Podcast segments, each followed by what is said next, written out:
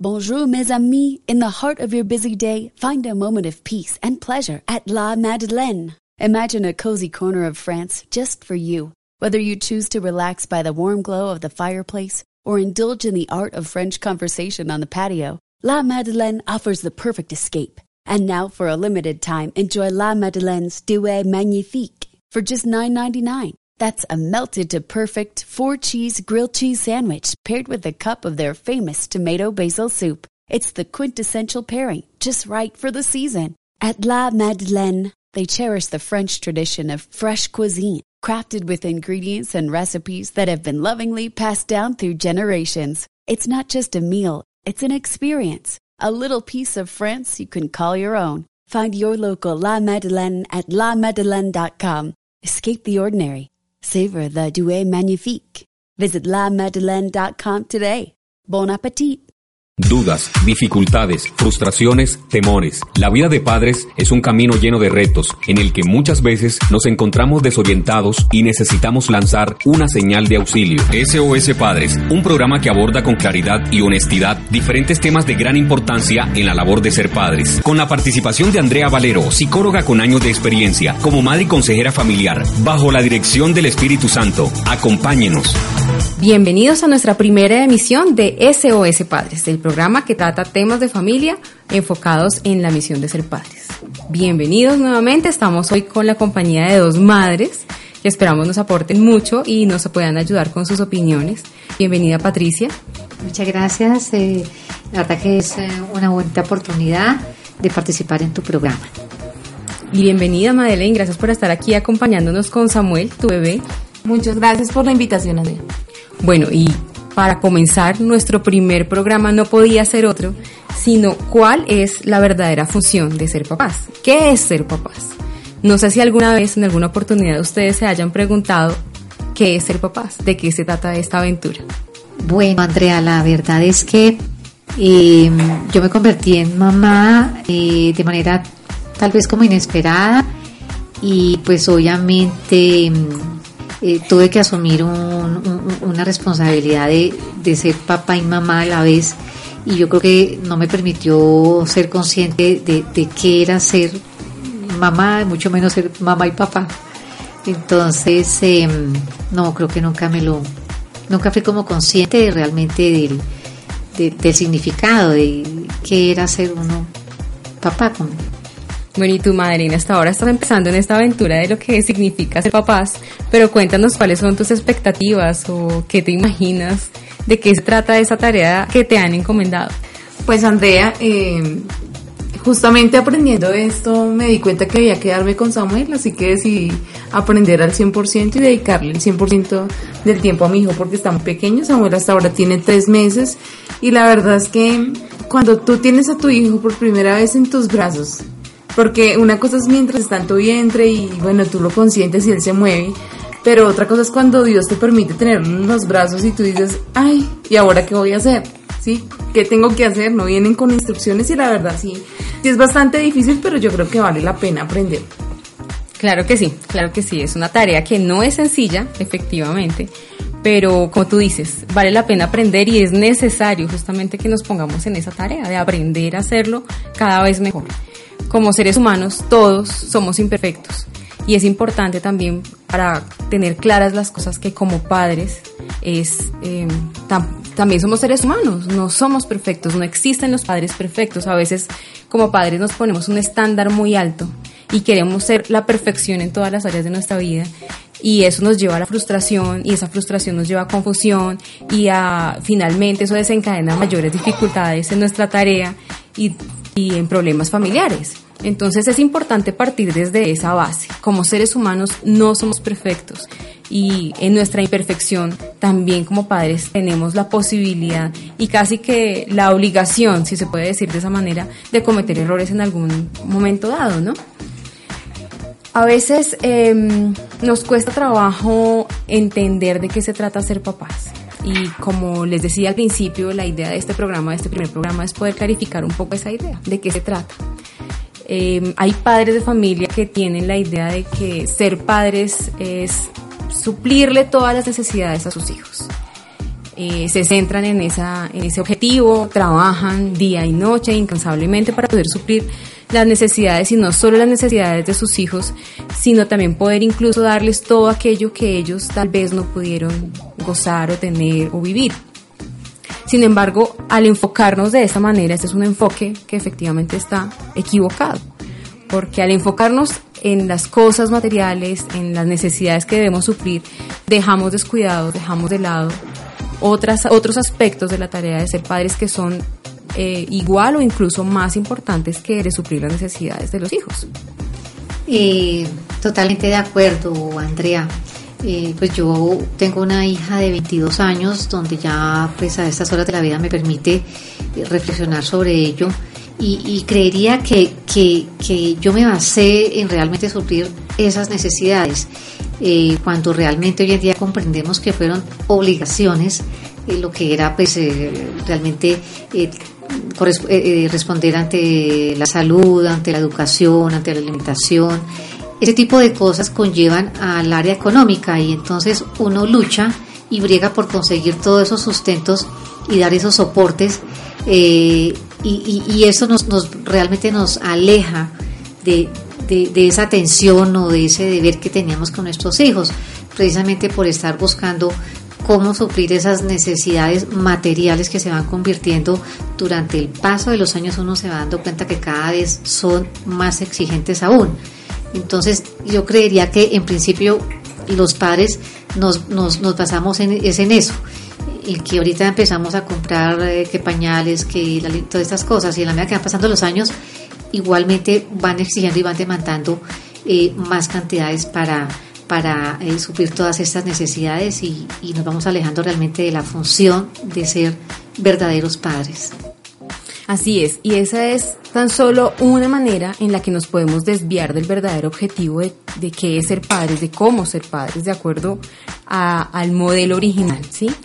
A veces, o podemos diferenciar o clasificar, por así decirlo, la manera en la que educamos a través de tres diferentes dimensiones. Podríamos decir que algunos padres, sin pensarlo mucho, simplemente empezamos a educar tal como fuimos educados, a repetir el modelo, el patrón que, con el que veníamos, ya sea porque pensamos que nuestros padres hicieron una buena tarea y decidimos repetir ese modelo que para nosotros es un modelo adecuado, o ya sea también porque simplemente no pensamos mucho en qué estamos haciendo, para qué lo hacemos, cómo debemos hacerlo y simplemente repetimos lo que nosotros vivimos. En ambas circunstancias o por ambas eh, motivaciones, el resultado puede ser mm, positivo. No podemos decir que en todas las oportunidades esto esté mal, porque si tenemos un muy buen modelo, y seguimos ese buen ejemplo, muy seguramente vamos a tener también buenas consecuencias y una buena crianza de nuestros hijos.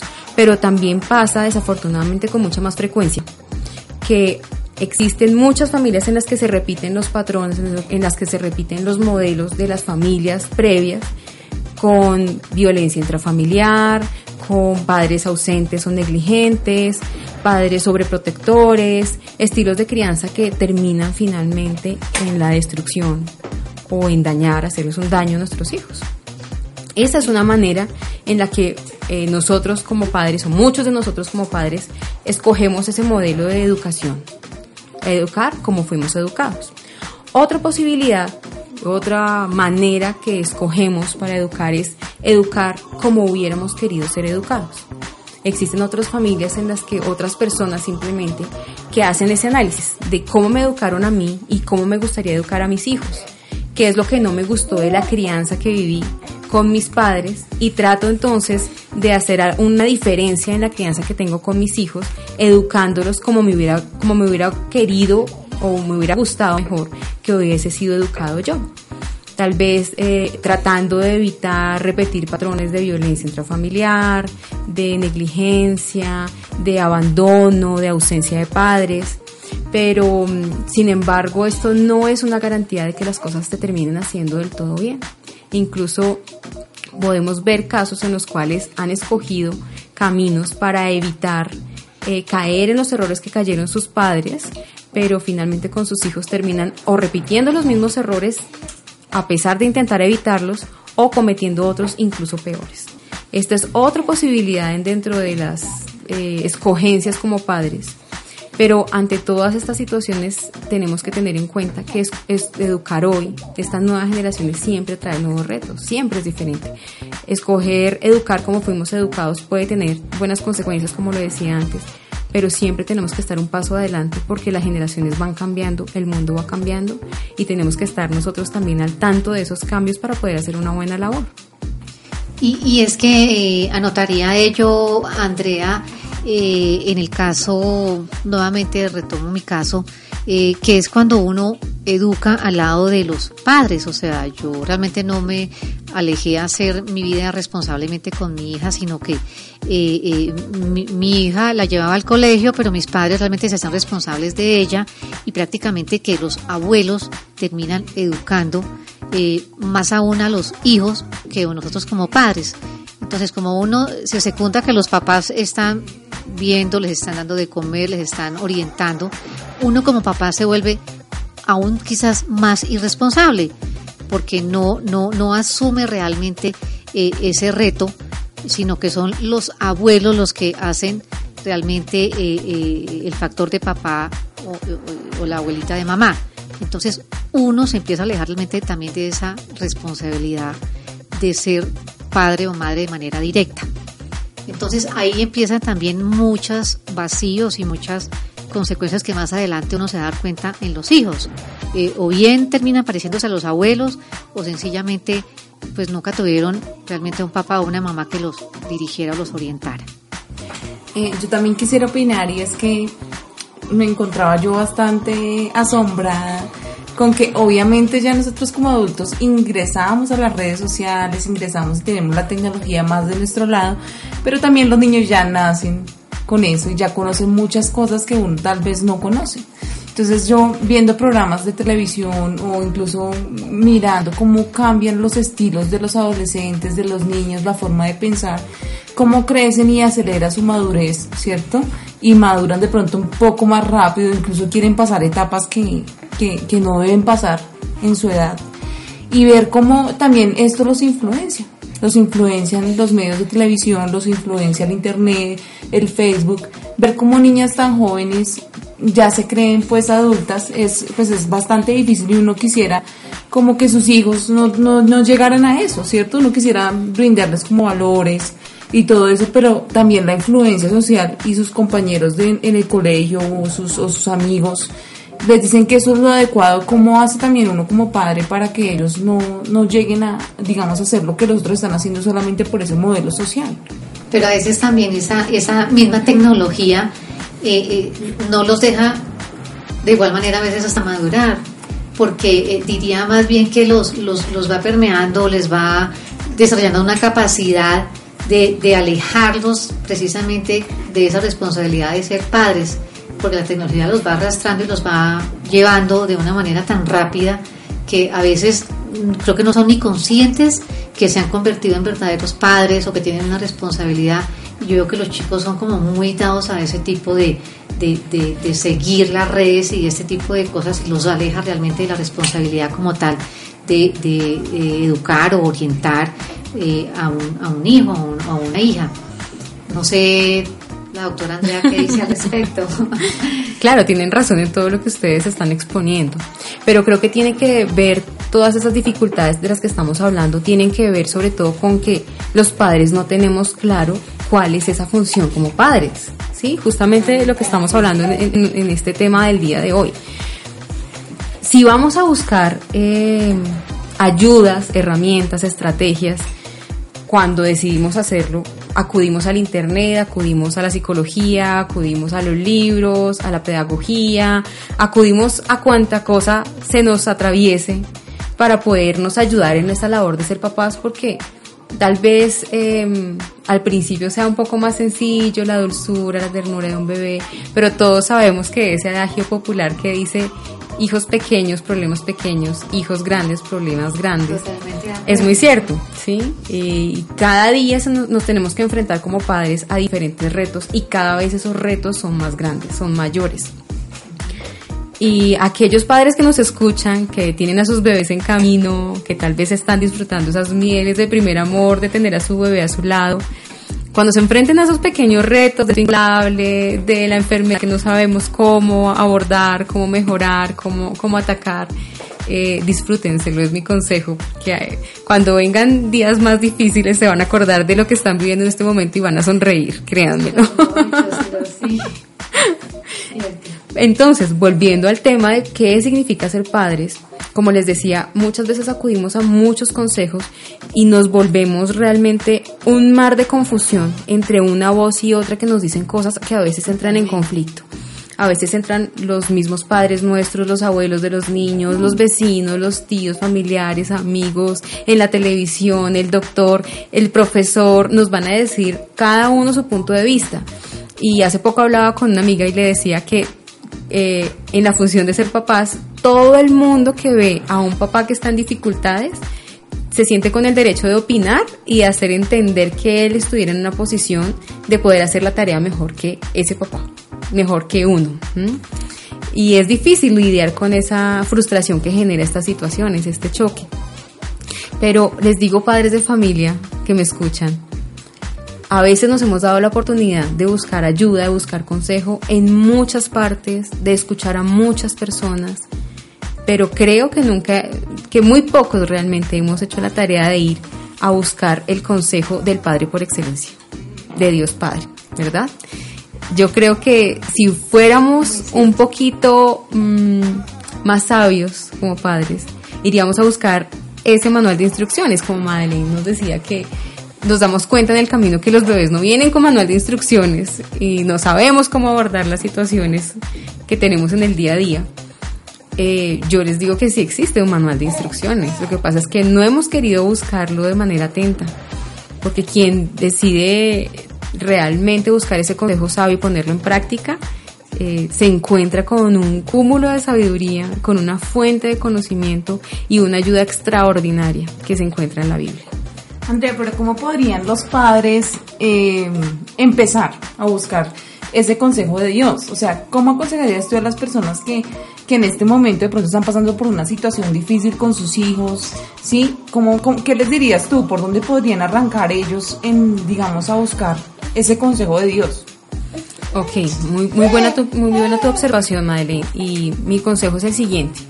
Dios es real, es una persona que existe, que está interesado en nuestros problemas, en nuestras dificultades. No es un Dios lejano que está allá muy lejos en el horizonte y que no le interesa lo que nosotros vivimos, sino que realmente se preocupa por las dificultades que tenemos y es el principal interesado en ayudarnos.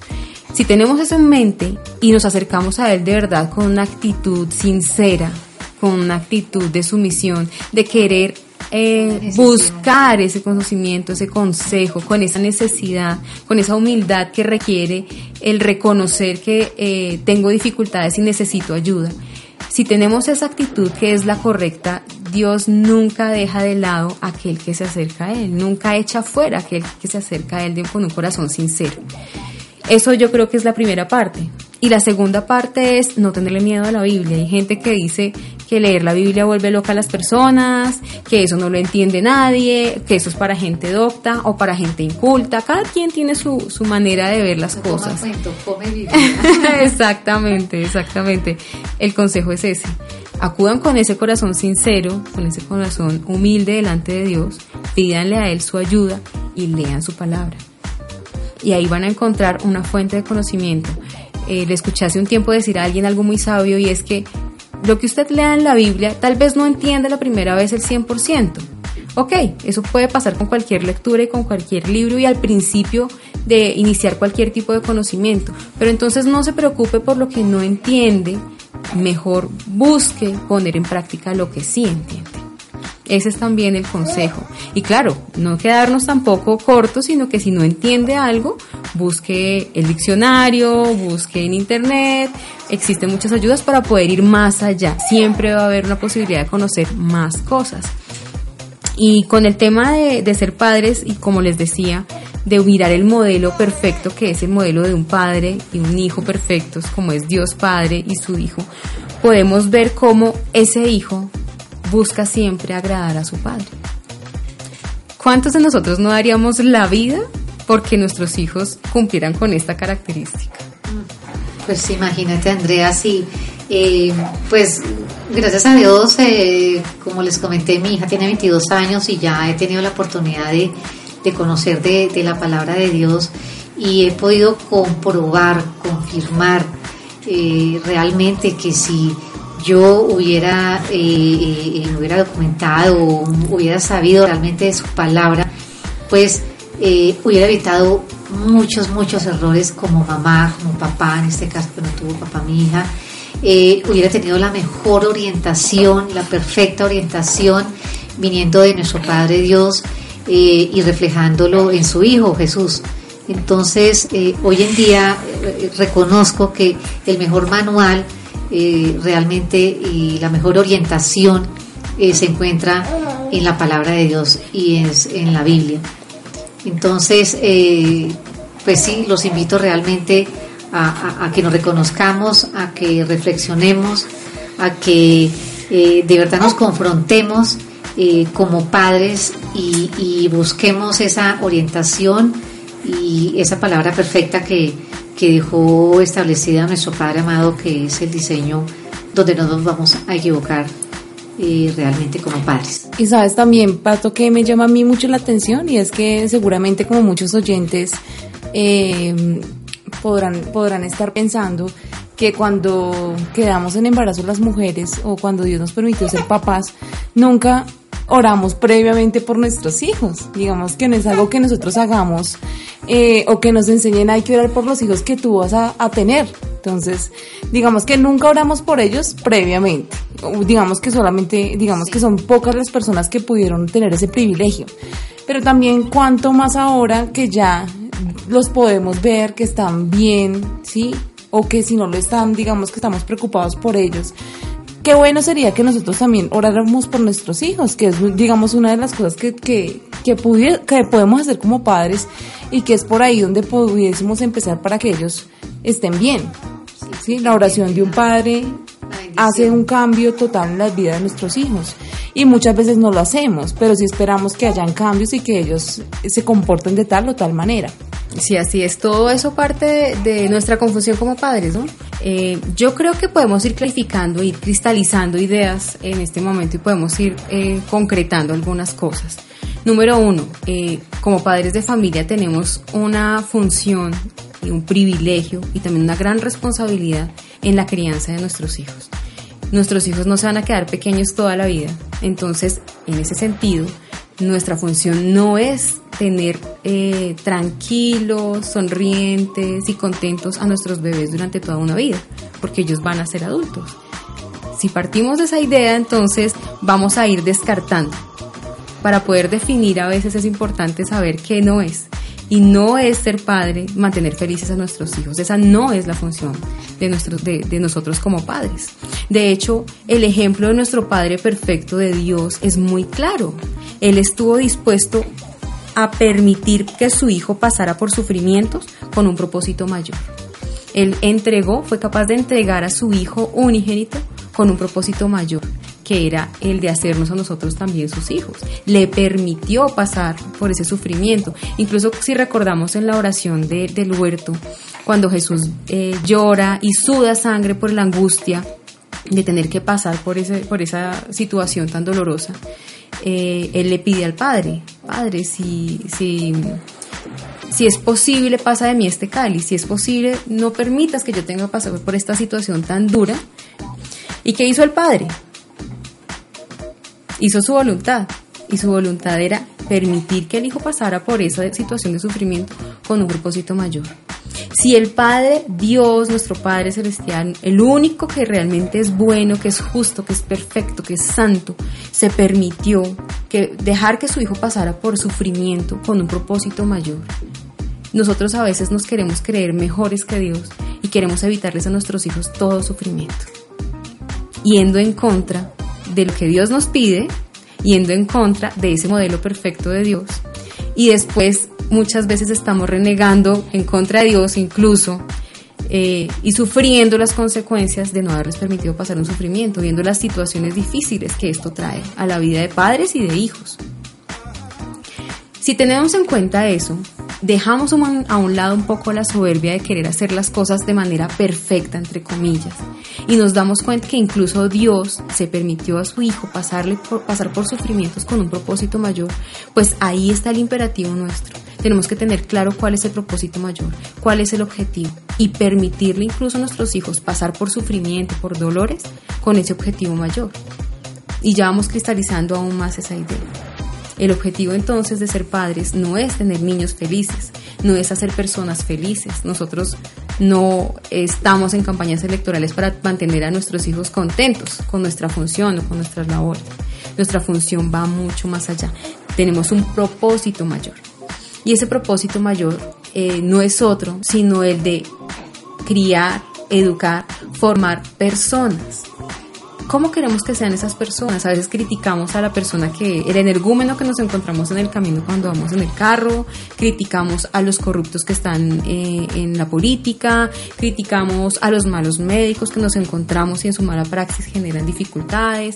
Si Dios es quien nos permite el privilegio y el regalo maravilloso de ser padres, porque es que no viene precisamente de nosotros, quienes han pasado por la dificultad de querer tener un hijo y no quedan en embarazo las mujeres, o aquellos que hemos tal vez tratado de evitar incluso un embarazo y llega, llegan estos hijos, podemos comprobar nuestra propia historia y, existencia que esto no viene de nosotros, realmente es un regalo de Dios. Es un privilegio y es una responsabilidad que Dios mismo nos entrega a nuestras manos. Pero cuando llega a nuestras manos hemos querido dejar a Dios de lado y que hemos querido olvidarnos que ese privilegio viene de Dios y debe volver a Él. En el libro Pacto Matrimonial de John Piper, el cual les recomiendo a todos, hay un apartado de este libro que habla exclusivamente acerca de la labor de ser padres de los hijos. Y en un subrayado mío dice el autor, el punto es, el matrimonio no es absolutamente para hacer hijos, pero sí es absolutamente para hacer hijos seguidores de Jesús de una forma u otra, directa o indirectamente.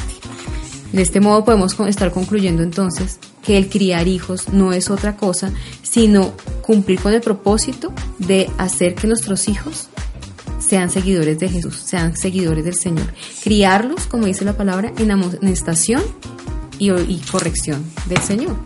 Para eso necesitamos conocer ese Señor, necesitamos conocer cuáles son sus preceptos, sus instrucciones, que como les decíamos hace un rato, se encuentran en la Biblia. Les pido a ustedes que revisen en sus Biblias, si tienen en su casa alguna, que vayan a este pasaje.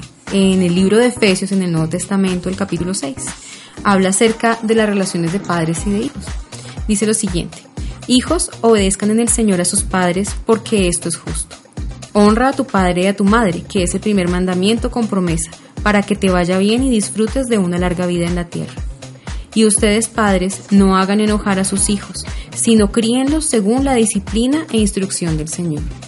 Esta es una, una porción tan solo de cuatro versos, y ahí tenemos unas instrucciones claras. A veces quisiéramos que nuestros hijos nos obedecieran con sumisión absoluta, y no encontramos esto, pero tampoco nos hemos encargado de enseñarles indicaciones como estas.